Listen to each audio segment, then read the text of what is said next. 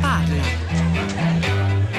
Buongiorno, buongiorno a lei, a tutti i radioascoltatori e radioascoltatrici, mi chiamo Cristina, chiamo da Bolzano, porto la testimonianza di una fase 2 avanzata. Noi siamo in fase 2 per così dire dal 24 aprile, che è il giorno in cui ci hanno concesso di muoverci liberamente sul nostro comune, che è stata una grande conquista insomma per tutti e l'abbiamo vissuta credo almeno io con grande emozione perché d'improvviso si poteva uscire con la mascherina, divieto di assembramenti, misure di le distanze, insomma come si dice adesso. Ecco, ehm, essendo in questa condizione dal 24 aprile e la scorsa settimana ci hanno riaperto anche le piste ciclabili, lei pensi che io parlo di una provincia in cui lo sport è una delle attività principali della popolazione, è successo questo, che eh, la prima settimana eravamo tutti molto molto ligi e anche in montagna potendole raggiungere a piedi ci si incrociava con la mascherina.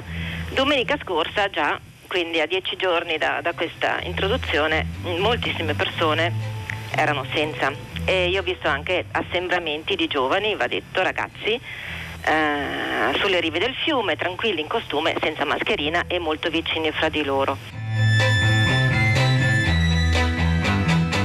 Volevo intervenire ancora una volta su questo problema eh, anche psicologico dell'essere tutti noi in fase, all'inizio insomma, di questa fase 2 e come lei ha letto mi sembra stamattina su un articolo ci sono appunto delle, delle incertezze, no? cioè, ci sono de, degli atteggiamenti ancora molto variegati ecco, su come dobbiamo tornarci a comportare.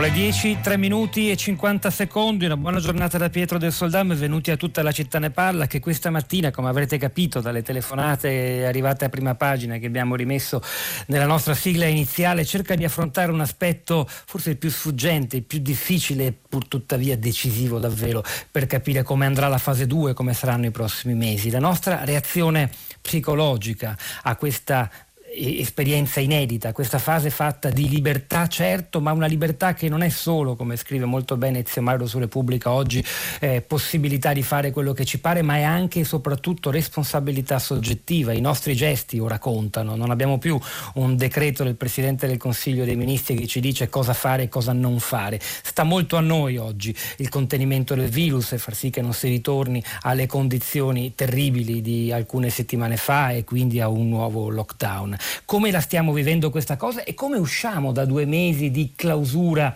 eh, dentro le mura domestiche, nello spazio privato, senza più quella vita sociale che ci sembrava ovvia, scontata e come dire l'acqua in cui normalmente si nuota quando si vive in, in democrazia come ne stiamo venendo fuori, con quale sguardo sul futuro. A queste due telefonate, prima ancora di salutare gli ospiti, voglio leggervi un sms arrivato da un ascoltatore, Aldo da Treviso, che scrive la seguente cosa. Ho 76 anni e sto toccando con mano l'ansia, la solitudine, la voglia di ritirarmi dalle banali relazioni umane, perché tra la memoria del passato e il progetto per il futuro, per me si sono così dilatati i tempi che non coincidono più con la mia aspettativa di vita. Un giovane può sperare in un progetto di medio-lungo periodo, io no.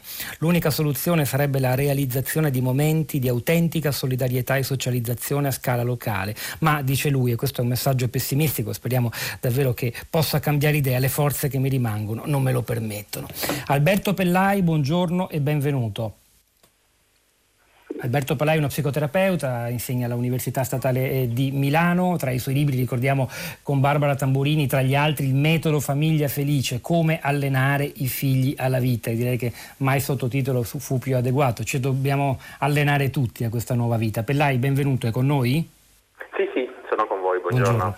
Buongiorno, buongiorno. saluto anche Arianna De Maio Simboli, buongiorno, benvenuta.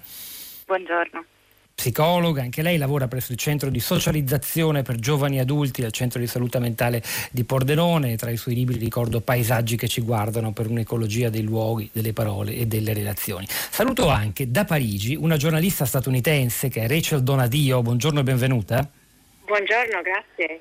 Giornalista del settimanale, settimanale, statunitense di Atlantic, con base a Parigi, fu già, già corrispondente eh, del New York Times per la cultura europea ed era basata a Roma, conosce molto bene anche il nostro paese, perché sul suo eh, settimanale ha firmato un pezzo eh, che parla proprio di come in realtà tutti gli europei si trovino di fronte a quella che lei chiama una terribile scelta morale di riaprire, dando grande responsabilità e dunque anche peso sulle spalle ai singoli. Alberto Pellai, vorrei cominciare da lei chiedendole di commentare una cosa che Carlo Bonini, il giornalista che conduce prima pagina, stamattina ha letto, un articolo sul Corriere della Sera. Una vostra collega, una psicologa, Valentina Di Mattei, che dice ci sono diverse persone che ora, dopo due mesi di chiusura in casa, cominciano a dire quasi quasi non esco più, come se l'isolamento sia diventato un guscio protettivo nel quale si sono anche sospesi gli obblighi, le responsabilità di prima, nel quale si sta forse più sicuri rispetto a questa grande incertezza che è il mondo là fuori. È un problema questo per lei, partiamo da qui. Ma direi che è un problema perché effettivamente negli ultimi anni abbiamo sentito parlare sempre più spesso di sindrome da ritiro sociale. È stato il Giappone che ha raccontato per la prima volta di Kikomori, cioè ragazzi che eh, sempre più disabituati a stare nel fuori, fondamentalmente avevano una vita comunque piena di aspetti relazionali, performativi, anche divertenti, all'interno della loro stanza con tutti i loro terminali elettronici ed effettivamente la sindrome da ritiro sociale è anche una sindrome correlata da una fortissima ansia sociale, cioè il fatto che devo andare nel fuori procura ehm, delle aspettative su di me da parte degli altri, mi mette in gioco e mi mette anche a rischio di fallimento, a rischio di eh, non riuscire, di non essere all'altezza delle aspettative degli altri o delle mie aspettative. Quindi dopo un tempo così lungo di reclusione effettivamente la persona sana non vede l'ora di riappropriarsi della dimensione del fuori. Una persona vulnerabile, ma non lo è diventata in questi due mesi, aveva già delle caratteristiche precedenti che un po' lo predisponevano a questa cosa, ecco, fondamentalmente ha visto che ce la può fare anche stando sempre chiuso, cioè si può essere, si può continuare a stare dentro ai propri mondi pur rimanendo dentro alla propria stanza, allora lì il rischio un po' c'è, soprattutto alcuni ragazzi effettivamente possono essere diventati più vulnerabili in questo senso e quindi è davvero molto importante che poi il mondo della famiglia, le persone intorno a loro sappiano qual è il momento giusto per dare una spinta e ributtarli nel fuori.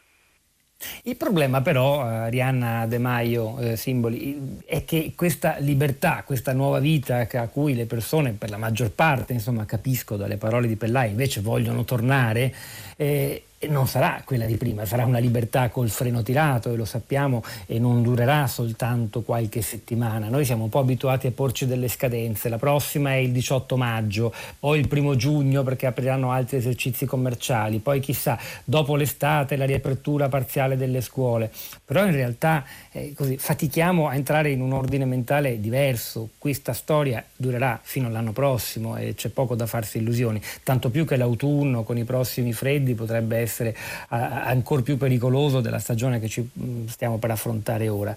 E, e questo è un fatto del vero, penso anche per voi che fate questo mestiere, del tutto nuovo, inedito.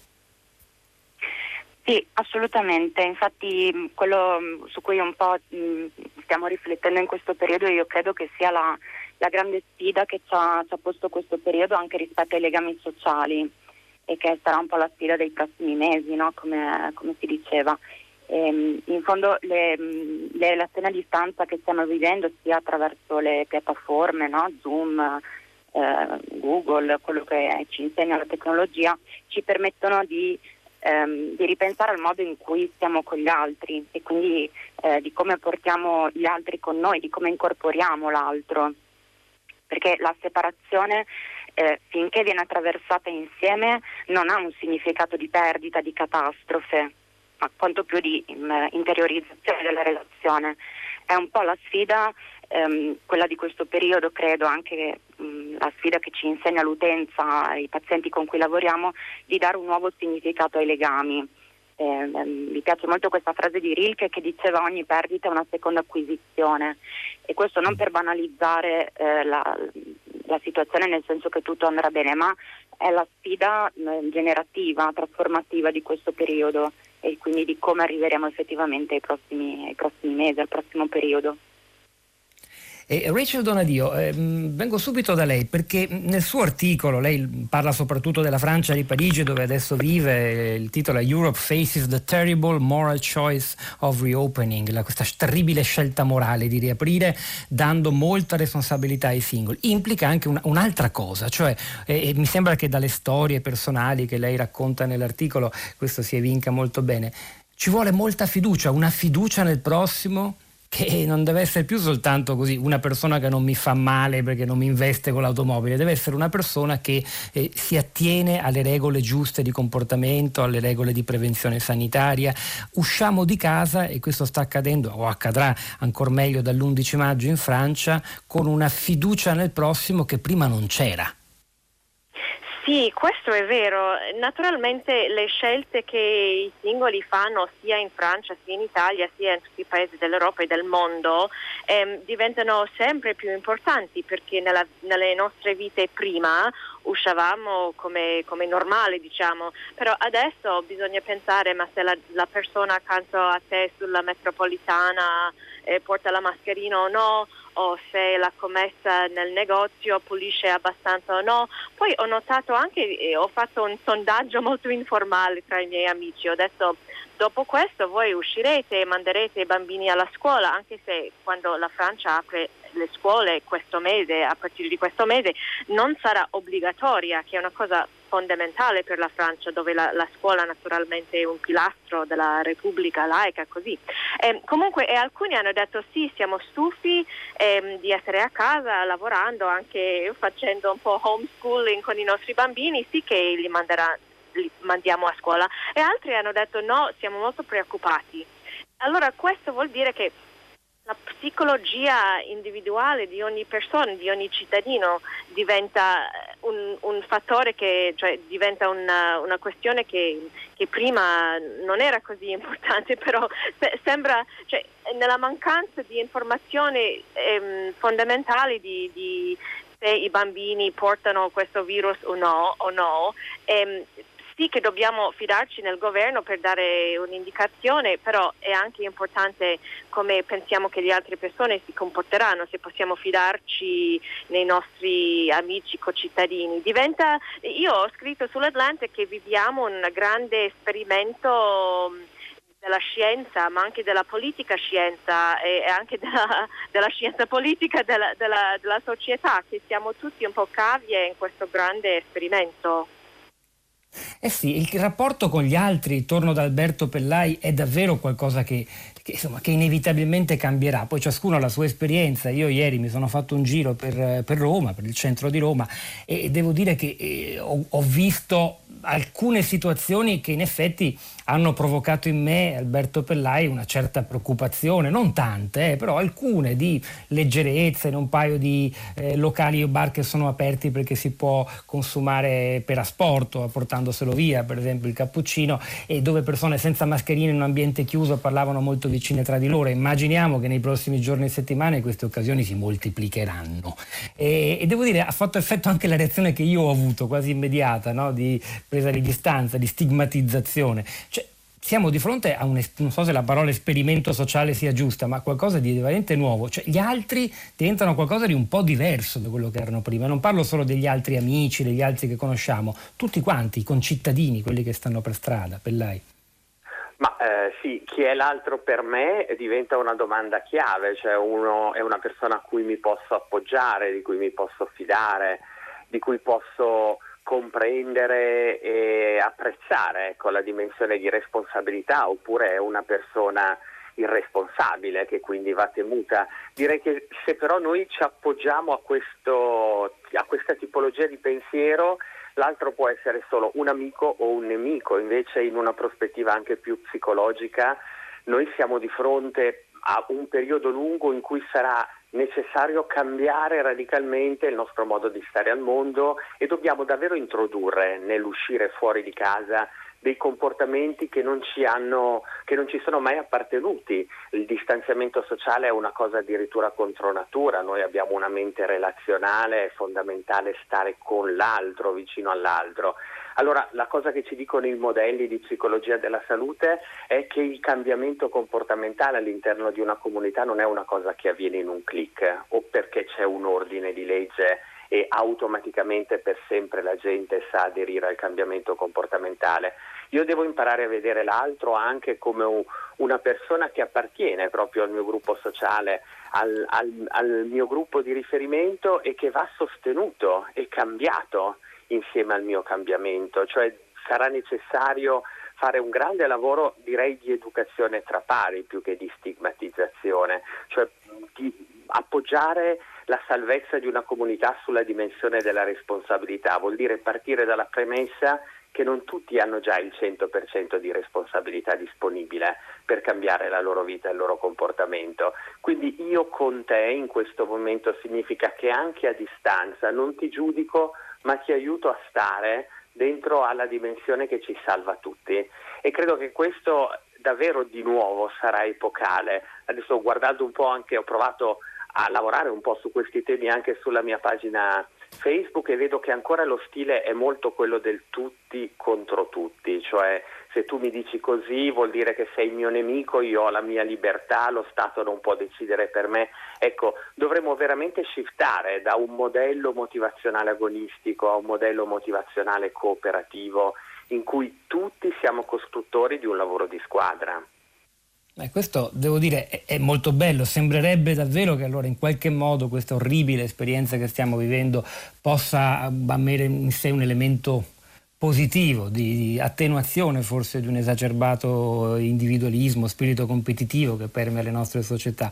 Chissà se andrà davvero così, Alberto Pellai, è una sfida, è una sfida per noi continuare a osservare questi processi. Arianna De Maio, fin qui abbiamo parlato in generale, adulti, ragazzi, io vorrei chiederle però una cosa nello specifico sui più giovani, perché per la verità ci sono tante testimonianze, alcuni ne hanno scritto in rete, poi ciascuno di noi ha le proprie esperienze, di soprattutto bambini bambini, ragazzi, diciamo così, infanti o preadolescenti che eh, in questa fase hanno davvero perso un po' di curiosità per il mondo esterno, si sono un po' chiusi, per cui quella frase iniziale che leggevo eh, della psicologa citata dal Corriere, quasi quasi non esco più, pare in questo periodo adattarsi in modo particolare ai, ai bambini, ai preadolescenti. Le corrisponde, Arianna De Maio, questa cosa? Ma io credo che um, ci sia da fare una distinzione, nel senso che eh, abbiamo giovani, come diceva il professor Pellai, che ehm, sono coloro che ci insegnano anche di queste nuove forme di ritiro sociale, ansia sociale, fobia scolare e quindi dove l'isolamento diventa la vera e propria patologia, nel senso che eh, eh, allontanandosi dalla scuola ci si chiude dentro la propria stanza con i propri apparati virtuali e lì si rimane. La, mm, nei, dire, nel servizio dove, dove, lavoro io e quindi con l'utenza con cui lavoro io, ehm, che è quella della salute mentale, c'è anche il tema del ritiro sociale come potenziale eh, sintomo del, di, una, di, una, di, una, patologia dell'aspetto psicotico, quindi molto, anche molto più grave e molto più compromettente. E, ehm, e, vediamo, incontriamo tanti giovani, tanti ragazzini che arrivano anche dai servizi di neuropsichiatria ehm, che portano insomma, questa, queste domande, queste, questi sintomi. E quindi mh, sicuramente c'è, una, c'è, un ritiro, c'è una, c'è una, sorta di incapsulamento, una, un ripiegamento su se stessi, no? nelle proprie stanze, nelle proprie camere, nelle proprie vite credo che molto abbia a che fare col senso che noi abbiamo dato tutti noi e quindi anche i ragazzi più piccoli abbiamo dato a, questo, a questa fase, a questo momento, in particolare ai bambini come è stato spiegato, no? gli è stata tolta quella parte educativa, ludica, di socializzazione che ha, che ha a che fare con la scuola e che quindi sicuramente ehm, sarà una, il grande tema anche dei prossimi mesi. Ehm, sicuramente il ritiro, eh, i ragazzi ci insegnano che ehm, quando viene da dentro è molto più doloroso, molto più angosciante, molto più catastrofico, eh, mentre invece quando è imposto da, da, qualcuno di esterno, dal mondo esterno, dal panorama, dai paesaggi esterni, per usare sempre la metafora dei paesaggi, eh, è più tollerabile anzi ci accomuna, ci fa sentire un po' più tutti sulla stessa barca, come diceva un ragazzo con cui io lavoro. E, Quindi questa sensazione che si diceva all'inizio siamo nella stessa barca, non era solo una consolazione iniziale, lei dice potrebbe lasciare qualcosa di, per, di permanente. Assolutamente, sì, di molto interessante sì, non è che vogliamo per forza tirare fuori il positivo da questa storia che stiamo vivendo, però è molto interessante che voi queste cose le diciate dopo due mesi di lavoro. Gli psicologi, gli psicoterapeuti, gli psichiatri stanno lavorando tantissimo in questo periodo. Eh, messaggi, voi, le vostre esperienze, Gabri, che scrive questo al 335 56 34 296 nel suo sms. L'uscita responsabile è difficile, fuori senti l'incognita dell'invisibile. Farò tutto bene e gli altri? È il fuori come e con chi che spaventa. Al supermercato vedo incoscienti e divento sgarbata con chi si avvicina troppo. Prima non ero così, ma oggi sono intollerante. La casa mi offre più protezione, ahimè, scrive, eh, scrive Gabri. E poi alcune reazioni a quell'SMS di Aldo da Treviso che ho letto poco fa, eh, che non vede più un orizzonte di vita eh, piena come era prima. Un suo coetaneo, anzi una signora, Stefania, che ha 78 anni, che da compiere tra qualche mese. Il tempo che mi è stato sottratto per il teatro, i concerti, il cinema e qualche viaggetto, beh io l'ho aggiunto a quello che già dedicavo alle letture, anche alla mia amata Radio 3, la ringraziamo, al web, alle telefonate. E poi ancora eh, Giuliano da Sassari, concordo con il primo sms, noi settantenni siamo stati defraudati della speranza e della gioia, e della gioia di vivere, insomma speriamo che però eh, qualche nuova, creativa soluzione si possa individuare. Rachel Donadio, torno da lei per chiederle anche, non posso fare a meno di farlo, alla luce della sua esperienza di statunitense, di americana che vive in Europa da tanto tempo, racconta l'Europa agli americani. Ora, eh, a parte il fatto che noi siamo più avanti degli Stati Uniti in termini di tempo de, de, de, della pandemia, è scoppiata prima, abbiamo preso prima le misure, ecco, eh, il nostro atteggiamento dei francesi, che lei sta vedendo molto bene da vicino ora grazie al suo lavoro per The Atlantic, gli italiani, e noi abbiamo avuto delle regole, delle leggi che ci hanno imposto in qualche modo di rimanere a casa e di non trasgredire. Negli Stati Uniti, penso in particolare a New York, l'epicentro americano dell'epidemia, la gente sta a casa però non è vietato uscire, infatti ci sono immagini di Central Park con molte persone. Eh, che, che, come sarà dopo? Cioè, la, la, nostra fase 2 sarà un modello per gli americani oppure anche noi possiamo imparare qualcosa da quell'approccio più libertario, se vogliamo, degli Stati Uniti? Questo non lo so, temevo questa domanda. Devo dire che guardare il paese da, da, dall'Europa mi, Guarda, è un dolore veramente vedere mm. quello che sta succedendo negli Stati Uniti, dove ogni Stato fa quello che che, che pare per bene o male, dove il governo federale non sempre ti dare una linea chiara, dove sì è vero che a New York ci sono tantissimissimi morti, una, una cosa terribile soprattutto nelle comunità di colore, di, eh, la, la, gente più, più sfortunata Qui in Francia, come sappiamo, c'è uno Stato centrale molto forte, c'è Macron che dice, ecco, anche se secondo me Macron ha parlato dieci giorni in ritardo perché la Francia è, è giusta a cotè, siamo, siamo vicini dall'Italia e abbiamo visto quello che stava succedendo in Italia. L'Italia secondo me uh, per, per, un paese un po' caotico eh, mi sembra che il governo, uh, almeno all'inizio, una, dava una linea abbastanza forte, adesso con fase 2 c'è molta confusione sui congiunti e così, però gli Stati Uniti sono gli Stati Uniti, ogni Stato fa una cosa diversa e Trump parla del fatto che bisogna riaprire l'economia anche se poi la FIMA eh, il, il, che è un po' la protezione civile degli Stati Uniti, loro questa settimana hanno detto che ci saranno 200.000 casi al giorno e forse 25.000 morti, cioè una, adesso pensano 135.000 morti eh, secondo uno, uno studio. Allora c'è, c'è, una grande, grandissima confusione. Nel mio pezzo sull'Atlantico ho citato una scrittrice molto interessante, Laura Spinney, che ha scritto un libro sulla la pandemia di, di, di, eh, di um, 1918 in cui lei mi ha detto che all'inizio c'era un senso, quando la minaccia viene dall'esterno, la gente ehm, vengono insieme e, e, e, ridefiniscono se stessi non come individui ma come un gruppo, come un, un essere collettivo. E più che questa pandemia va avanti nel tempo, più che si vede che non ci sarà una, una cura tra breve, poi la, la, questo essere collettiva comincia a, a, a, a sciogliere e, e, e, ogni, e, ognuno diventa di nuovo un individuo e il collective self starts to fragment adesso, nel senso l'essere collettivo si scioglie e, po- poi questo ci porta a questa nostra fase in cui siamo adesso, in cui dobbiamo fidarci nostri, nelle persone, anche se questo è, molto difficile. Allora, esempi dagli Stati Uniti buoni non li vedo, esempi dal, dall'Europa, guarda, un, um, secondo me non c'è nessun paese dell'Occidente che, che ha gestito benissimo questa questa cosa fino ad ora e, e, e, vediamo, abbiamo parlato anche in passato del fatto che in certi paesi del, dell'Asia c'è un senso di, di, responsabilità individuo in cui ognuno sa cosa deve fare, che, che qui in, in Europa manca un po' questo senso secondo me.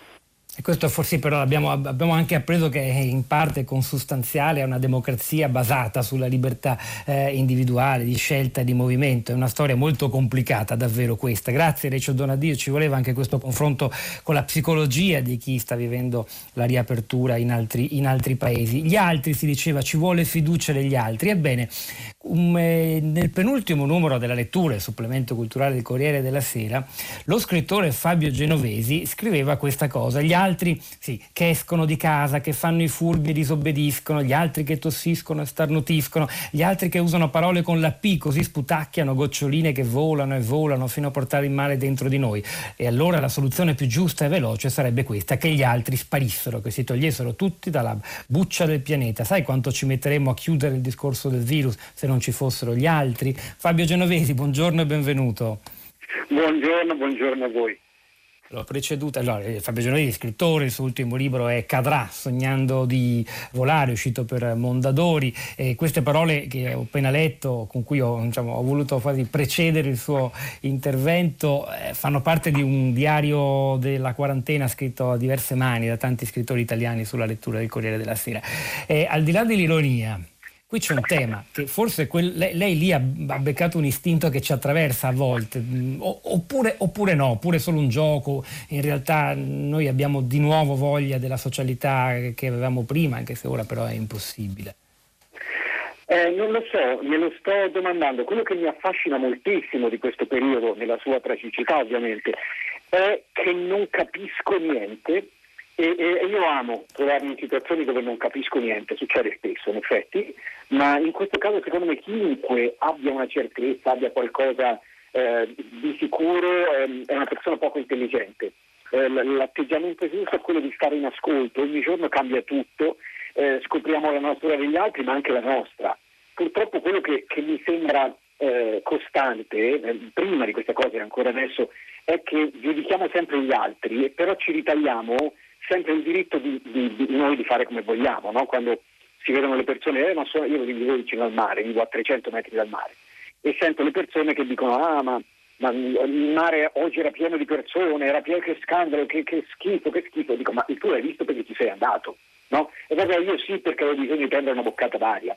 E, e, quindi è una specie di odio per gli altri che però fanno quello che facciamo noi, non lo so cosa viene fuori, io ho cercato di raccontare nel racconto eh, lo spiazzamento di questo tempo, un pacco che arriva da Milano eh, ordinato un mese e mezzo prima e che arriva adesso e, e, ed è, è, un pacco da un altro mondo, perché prima era una cosa che desideravi, adesso è il terrore che sia contaminato, no?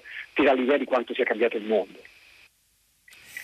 Eh sì, ma eh, il punto è che lei a un certo punto dice anche ne usciremo e sarebbe il caso di trarre una, una, lezione nel senso di vivere le cose migliori, non perdere più tempo in cose fastidiose, abbracciare quegli altri che ritenevamo, abbiamo capito essere per noi fondamentali, no? non perdere tempo con persone di cui ci interessa meno, una bellissima lezione di vita. Solo che tutto questo in realtà non è che si possa fare perché noi stiamo ritornando nella fase 2 a una vita nuova, quindi anche il verbo ritornare è sbagliato. Eh, assolutamente sì, è una cosa molto interessante, molto vera quella che, che dice secondo me. E, e, il verbo ritornare è proprio sbagliato, perché non torneremo a quello che c'era prima, il che non è poi così male forse da un certo punto di vista. Eh, andremo da un'altra parte, secondo me si troveranno meglio quelli gli avventurieri. Non si usa più questo termine, io mi, mi ritengo un avventuriero, ma ormai è una cosa che non si usa nemmeno più nei libri per ragazzi, secondo me sarebbe l'atteggiamento fondamentale nella vita, emozionarsi di qualcosa di nuovo all'orizzonte. Um, credo che eh, il problema sia questo cercare gli altri ma allo stesso tempo averne paura. Un, la, questa non è una guerra, no? nel, nel, racconto poi lo dico, non, non, non, si può chiamare una guerra perché finché si può uscire a fare una corsetta, finché si può portare il cane a giro non è una guerra. Eh, però quello che ci, è, è, buono che non c'è una guerra, il problema è che non esiste nemmeno il dopoguerra. Dopo la guerra, armistizio, ci si abbraccia, ci si bacia, la famosa foto della ragazza che bacia il, il marine americano in ritorno dal, dalla seconda guerra mondiale. Non c'è, non c'è un tutti liberi, tutti a casa. Sarà una cosa lenta, progressiva, forse, se poi non si torna tutti chiusi in casa perché magari la cosa riparte, e quindi siamo un po' spersi. Ci rimane addosso questa grande paura degli altri e, e, mi sono accorto, ieri era il primo giorno che si poteva uscire e finalmente a quel mare che ho vicino sono andato e per la strada incontri persone che conosci e ti salutano da lontano con una certa diffidenza, come se anche l'affetto e la distanza fosse infettivo. Non è colpa degli altri, è la stessa cosa che, che ho provato anch'io nel cuore. È come se eh, avessimo preso una forte bastonata e da quel giorno lì avessimo paura di tutto quello che ci succede intorno. Eh, no, non lo so, sarà difficile, sarà difficile, sarà difficile per i bambini. Io eh, andavo appunto verso il mare, c'era una signora con un bambino, mi ha visto dall'altra parte della strada, si è stretta la mamma e si è allontanato. Um, non so come questo segnerà poi questi bambini quando crescono. È una grande domanda questa che poi riflette un messaggio di un'ascoltatrice, Serena da Bologna, ma come facciamo appunto con i bambini? Io ho due figli, uno di 11 e una di 5. Quella di 5 anni quando vede le sue amiche vuole giocare, toccare, parlare, stringere. Come possiamo togliere ciò che fa parte dell'infanzia, dell'essere bambini? Allora davvero il rischio di chiudersi in casa diventa grande, ma io non ci sto, dice lei. Siamo sicuri che la paura non abbia preso il sopravvento su tutto? Lo stare bene, l'essere felice è un modo per aumentare le nostre difese, dice ancora Serena. Miglioriamo gli stili stili di vita, il cibo, il vivere all'aperto saranno ciò che ci salverà di più dal virus, eh, ma non che ci ammaleremo, riusciremo a vincerlo con un buon sistema immunitario. Vabbè, però in realtà Serena ci basta, bastasse quello. Insomma, capiamo anche delle testimonianze, esperienze dirette come questa, che però viene da una mamma che ha un sacco di preoccupazioni per i suoi figli, stiamo, ci dimostra che stiamo entrando in un tempo complesso. Fabio Cenovesi, grazie, grazie a Rachel Donadio, grazie a Pellai e De Maio per i loro interventi. Noi continuiamo, non finisce qui, tutta la città ne parla, continuiamo in musica con un brano che dà il titolo a tutto l'album del 1980 della premiata Forneria Marconi, storica band di rock progressivo italiano nata a Milano all'inizio degli anni 70. Suonare, suonare, proprio una canzone che tratteggia quel fenomeno, quella sindrome del quasi quasi resto a casa, che per fortuna si risolve con un gioioso invito a suonare insieme. Un brano dunque sulla paura di uscire e anche un omaggio al mondo della musica dal vivo. Il batterista Franz Di Ciocco alla voce PFM, suonare, suonare.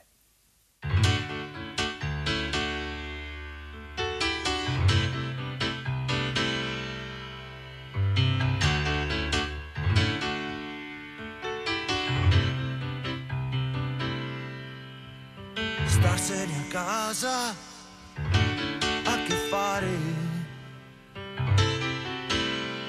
quello che ciondola ma non gli va di restare.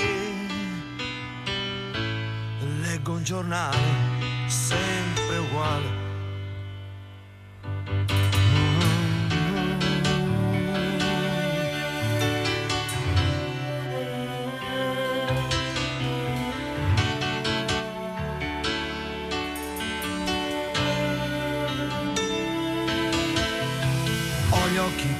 mi fanno quasi male.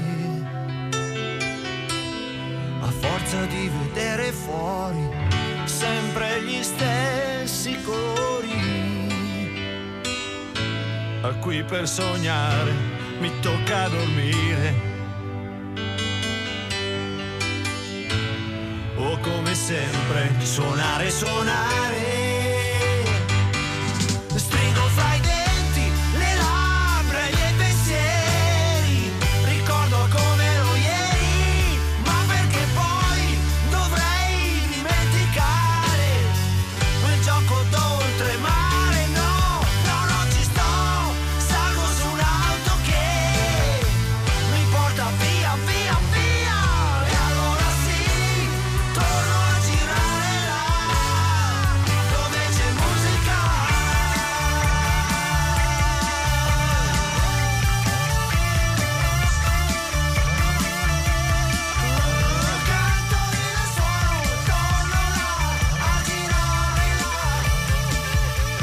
Questi PFM, Suonare e Suonare, un brano che come dicevamo annunciandolo unisce, sì certo il tema, la riflessione sulla paura d'uscire, ma in realtà è un omaggio al fare arte, musica dal vivo, allo stare insieme, al suonare insieme. Certo, tutto questo ora è leggermente più possibile, eh, o forse meno impossibile, perdonate l'espressione, di prima, ma ci vuole molta, molta responsabilità. Scrive stamani su Repubblica Ezio Mauro, tra le altre cose, siamo dunque più liberi, ma proprio per questo abbiamo più responsabilità. Cambia la prospettiva, dopo aver ubbidito al potere, ovviamente giudicandolo ad ogni passo, adesso tocca a noi. In questo senso il governo ci passa la staffetta, proprio quando usciamo di casa, perché la riuscita della fase 2 dipende da noi, dalla conoscenza che abbiamo sviluppato sulla pericolosità del virus, dalla consapevolezza che l'allentamento del knockdown necessariamente ci espone di più al pericolo e anche dalla coscienza del doppio ruolo che abbiamo, dice lui, giustamente, di unto e untore che ognuno di noi può ancora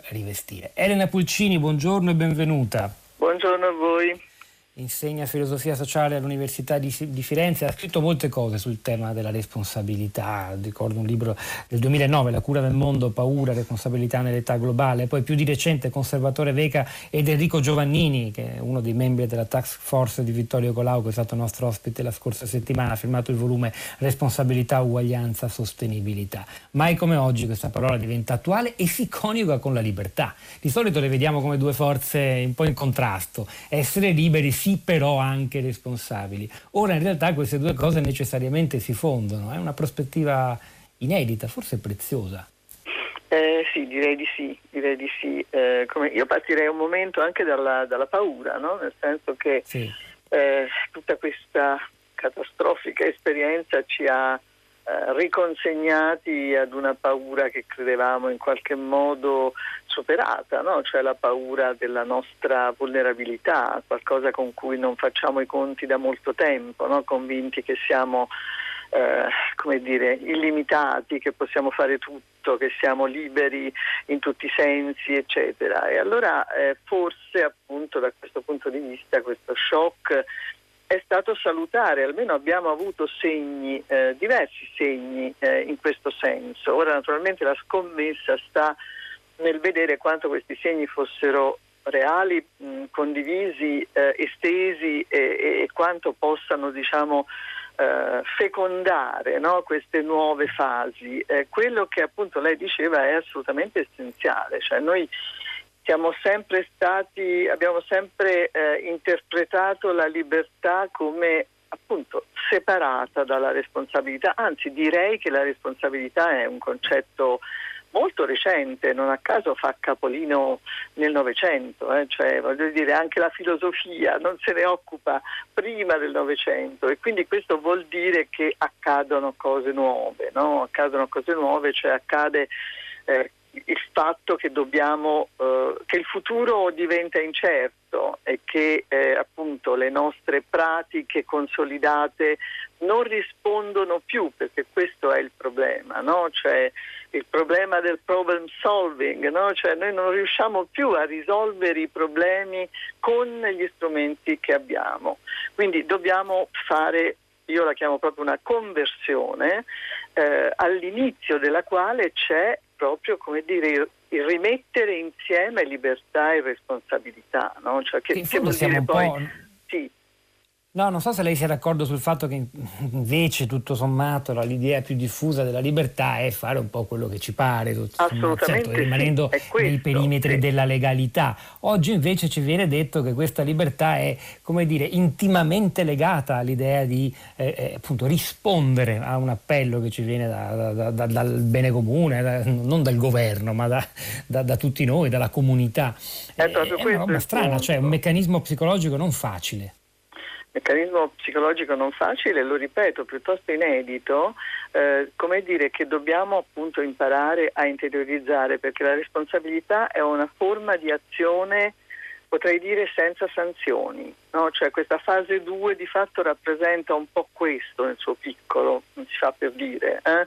cioè siamo stati eh, chiusi eh, in una fase in cui appunto eh, trasgredire significava anche pagare in denaro, significava anche addirittura rischiare eh, un po' di carcere o cose di questo genere. Adesso, eh, certo, le sanzioni in generale ci sono sempre, ma per, per azioni gravi, non certo per le nostre azioni il nostro stile di vita quotidiano, cioè noi dobbiamo rispondere delle nostre azioni e dobbiamo rispondere gli uni agli altri, come dire, in assoluta consapevolezza, questo è il problema, no? cioè nessuno lo fa al nostro posto e farlo significa, questa forse è la grande novità che stiamo, che stiamo capendo, che è un fenomeno che c'è da tanto tempo ma non ce ne siamo ancora resi conto, che la responsabilità pro- protegge in primo luogo noi stessi. Questa è diciamo, l'immagine nuova, è questa. Pensiamo proprio all'immagine simbolica della mascherina che ci viene detto ripetutamente, guardate che la mascherina non protegge voi, protegge l'altro. No? Allora, solo se io me la metto proteggo l'altro e solo se l'altro se la mette protegge me. Quindi è diciamo davvero eh, dovremmo eh, riflettere su questo. Si fa venire fuori una, una, dipendenza reciproca da, di sì. noi da tutti gli altri, non solo dalle persone care, dagli amici, dagli amori, dal, dai familiari, ma da tutti. Ma dall'altro che, sconosciuto. A cui non pensavamo proprio. Esattamente, questo è un po' diciamo il passaggio che dobbiamo fare e se posso aggiungere però eh, la, la, cosa non deve finire qui, cioè il problema non è mm. soltanto adesso imparare a comportarsi, fare insomma, eh, prima abbiamo fatto i bravi bambini, ora dobbiamo fare i bravi adulti, ma questo non basta assolutamente, cioè noi dobbiamo capire perché è successo tutto questo, una cosa che non viene quasi mai detta, viene detta soltanto diciamo, nelle nicchie culturali, scientifiche. Tutto questo è collegato alla crisi ecologica, alla crisi ambientale, a uh, un certo tipo di capitalismo e così via. Tutto questo deve essere, deve rientrare adesso nel concetto stesso di responsabilità, no? cioè di responsabilità per il futuro, per le generazioni future tornare alla normalità. Molti hanno detto non dobbiamo tornare alla normalità se la normalità significa tutte queste cose che ho appena brevissimamente richiamato, no? cioè dobbiamo davvero fare una conversione sia sul piano etico individuale sia sul piano diciamo, della gestione no? delle, delle risorse, eh, della, grande, della, giustizia sociale e così via. No? Una grande, gigantesca sfida che ci attende. Grazie Elena Puccini per averla tratteggiata in questi pochi minuti, molto efficaci però io credo, ma ci torneremo magari anche con lei. Grazie davvero. È il momento del GR3 dell'Onda Verde, tra poco per ascoltare invece le vostre voci e i vostri commenti sui social network. A me sembra che per immaginare il dopo si debba proprio eliminare in questo momento la retorica, si debba eliminare l'astrazione, perché il dopo purtroppo si basa proprio su dei meccanismi da qui in poi, si basa sulla possibilità di avere più o meno test per la popolazione, quali test, con quale velocità, si basa sul numero di posti in terapia intensiva che avremo da qui a pochi mesi, mesi in ogni regione, in ogni provincia, in ogni ospedale, si basa sulle tecnologie che sapremo o no sviluppare eh, per eh, il tracciamento delle persone e eh, quanto capillari saranno queste tecnologie, si basa sul modo in cui dovremo ricostruire tutte le nostre attività del quotidiano tenendo conto della presenza del virus, perché il virus continuerà a esistere nei prossimi mesi, a meno di un miracolo su cui non possiamo fare troppo affidamento, ed esisterà fino a che non avremo o una cura molto efficace o un vaccino. E quindi questo è veramente il momento di passare dalla speculazione alla pratica, alle procedure e finché non sappiamo quali sono le nostre capacità strutturali di testing, di eh, tracciamento e di capacità ospedaliera in modo che ci assicuriamo che tutte le persone che si ammalano gravemente possano essere curate come meritano, finché non sappiamo questo e finché non è stato implementato non c'è vera possibilità di immaginare un dopo questa era la voce dello scrittore fisico di formazione Paolo Giordano che provava a immaginare il dopo emergenza in un intervento per il programma domenicale di Radio 3 La Lingua Batte andato in onda lo scorso 12 aprile. Paolo Giordano tra l'altro è uscito con un libro all'inizio del lockdown, per, è uscito per i ritori Naudi eh, dal titolo Il contagio che è stato tradotto in molte lingue, è stato un successo mondiale davvero e nel quale scrive tra le altre cose alcune parole molto adatte per la puntata di oggi di tutta la città ne parla su paura, responsabilità responsabilità, incertezza, non ho paura di ammalarmi. Di cosa allora, scrive Giordano? Di tutto quello che il contagio può cambiare, di scoprire che l'impalcatura della civiltà che conosco è un castello di carte. Ho paura dell'azzeramento, ma anche del suo contrario, che la paura passi in vano senza lasciarsi dietro un cambiamento. Rosa Polacco, ciao. Eccoci. Ciao Pietro, buongiorno il rigoroso distanziamento sociale anche tra di noi. Ma siamo vicinissimi, siamo vicinissimi, vicinissimi, e lo siamo anche con i nostri ascoltatori. Sì, stamattina eh, ci sono diversi commenti, in realtà da ieri ognuno raccontava la sua prima giornata di allentamento delle misure, ecco non possiamo dire senz'altro di, di libertà ma di responsabilità che sembra la parola chiave che emerge eh, mettendo un po' insieme i commenti che, che abbiamo letto in queste ore. Su Facebook c'è Laura per esempio che racconta a proposito proposito della paura dei piccoli. Cioè, mia figlia di quasi un anno ha provato autentico terrore quando ieri l'ho portata fuori dalla porta di casa. Mia nipote di neanche cinque mesi ha pianto nel rivedere una nonna ansiosa di poterla riabbracciare. Io e mio compagno ormai ci siamo abituati alle nostre abitudini casalinghe e pur di non affrontare le procedure di decontaminazione e rientro staremo tranquilli tra le quattro mura. E se fosse la ritrovata normalità, quello a cui dovremo riabituarci e su questa linea c'erano diversi articoli articoli che sono usciti in questi giorni e che si trovano ancora molto eh, linkati e riproposti sui social, quello di Paolo Rumiz su Repubblica e uno di Davide Coppo su Rivista Studio di pochi giorni fa che si chiama Lo strano desiderio di voler restare a casa, un desiderio che per esempio Mila chiama sindrome di Emily Dickinson. Mm, Maggie dice oggi vado a trovare figlio e nipoti, non li vedo da due mesi, dovrei essere felice, invece sono in ansia, un po' come quando si esce da casa dopo un periodo di malattia malattia. Eh, Peppe dice non è tempo di rabbia ora, ma di gentilezza, di risveglio e di allegria aggressiva e contagiosa, quella sì. Antonio da Pordenone, buongiorno e benvenuto. Oh. Buongiorno Antonio. Buongiorno. Come va? Eh, bene, sì, sì, va tutto bene. Io ho dice? mandato un messaggio per fare notare appunto il comportamento un po' particolare delle persone che sono qui almeno a Pordenone, sono molto attente per strada, tutti con la mascherina, tutti con i guanti, con le distanze di sicurezza e poi io che, sono, che porto pizze a casa alle persone la sera per cena, c'è un comportamento totalmente diverso, ti aprono la porta senza guanti, senza mascherina, ti vengono incontro. Eh, senza alcun problema perché si aspettano che sei tu ad avere mascherina e ad avere guanti. E l'unica volta che ho fatto notare a una cliente che eh, sarebbe stato il caso che si presentasse con mascherine e guanti, mi è stato risposto che quella era la cosa che dovevo fare io e non lei. E la cosa anche paradossale è stato che rientrato al lavoro ho scoperto che questa persona è un medico e, e, quindi è abbastanza triste la cosa. E ogni giorno che passa si allenta sempre di più questa attenzione nei confronti delle persone che lavorano. Io mi devo presentare coi presidi, le persone sentono la libertà di non doverlo fare di una certa mancanza di rispetto nei confronti delle persone. Eh, questo è un grande problema che ci troviamo di fronte. Grazie Antonio, ci spostiamo a Roma. Roberta, buongiorno. Buongiorno, Roberta, buongiorno. Benvenuta. Buongiorno. buongiorno. buongiorno. Eh, sì, io ho scritto un messaggio in cui dicevo che mi sentivo aliena, e aliena perché mentre prima erano tutti, eh, questo premetto che rispetto ovviamente il dramma eh, che è stato vissuto dal nostro paese, non voglio assolutamente minimizzare, però mentre prima tutti, tutti, si lamentavano di dover stare a casa, occuparsi dei figli, l'homeschooling, eccetera, eccetera.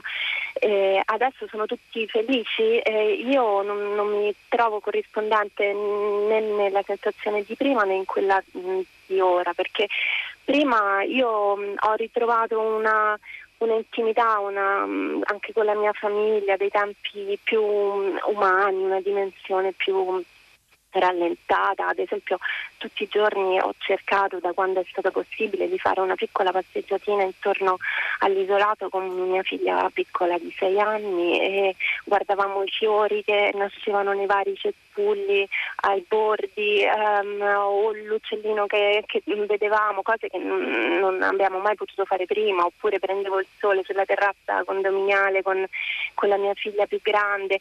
Stamattina sono uscita per andare a trovare mia mamma che non vedo da due mesi, che è anziana, e a Roma è già di nuovo tutto come prima, le persone che ti suonano in macchina, il traffico, un'aggressività no. che... Tutto come prima, come quantità di persone in giro, no, però certo sono segnali da non sottovalutare. Grazie davvero Roberta. Cleo dalla Riviera Ligure, buongiorno, benvenuta.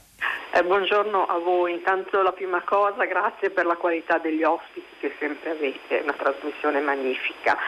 Eh, io dicevo che dopo una vita veramente passata freneticamente a incontri eh, quanto possibile per, eh, così, per tendenza forse e anche per lavoro e anche tanta responsabilità comunque nei confronti della famiglia e della, del mio lavoro eccetera.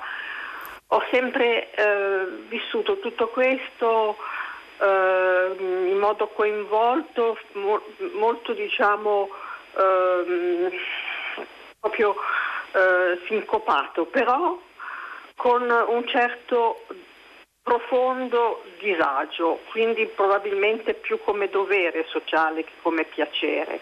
Per cui eh, quando c'è stato fin dall'inizio questo blocco a casa, io mi sono sentita bene, mi sono sentita eh, in pace. Leo, ciascuno reagisce a suo modo, questo è, anche interessante per questo la sua testimonianza, la ringrazio, la devo salutare. Rosa Polacco, social net. Allora, su Twitter, eh, Costanza, inaugurata la fase 2 in fila sulla tangenziale, ero quasi commossa. E poi Stefania, buona fase 2 a tutti, solo una cosa, vogliamoci bene, rispettiamo le distanze, usiamo le mascherine. È il momento di Anna, di Anna, Maria Giordano al microfono di Radio Tremondo. Hanno lavorato a questa puntata di Tutta la città ne parla. Marco Pompi in regia, Alessandro Davaca alla parte tecnica, Rosa Polacco e Pietro del Soldà al microfono e poi la nostra curatrice Cristiana Castellotti, Sara Sanzi, Cristina Faloci, Piero Pugliese che vi danno appuntamento come sempre domattina alle 10.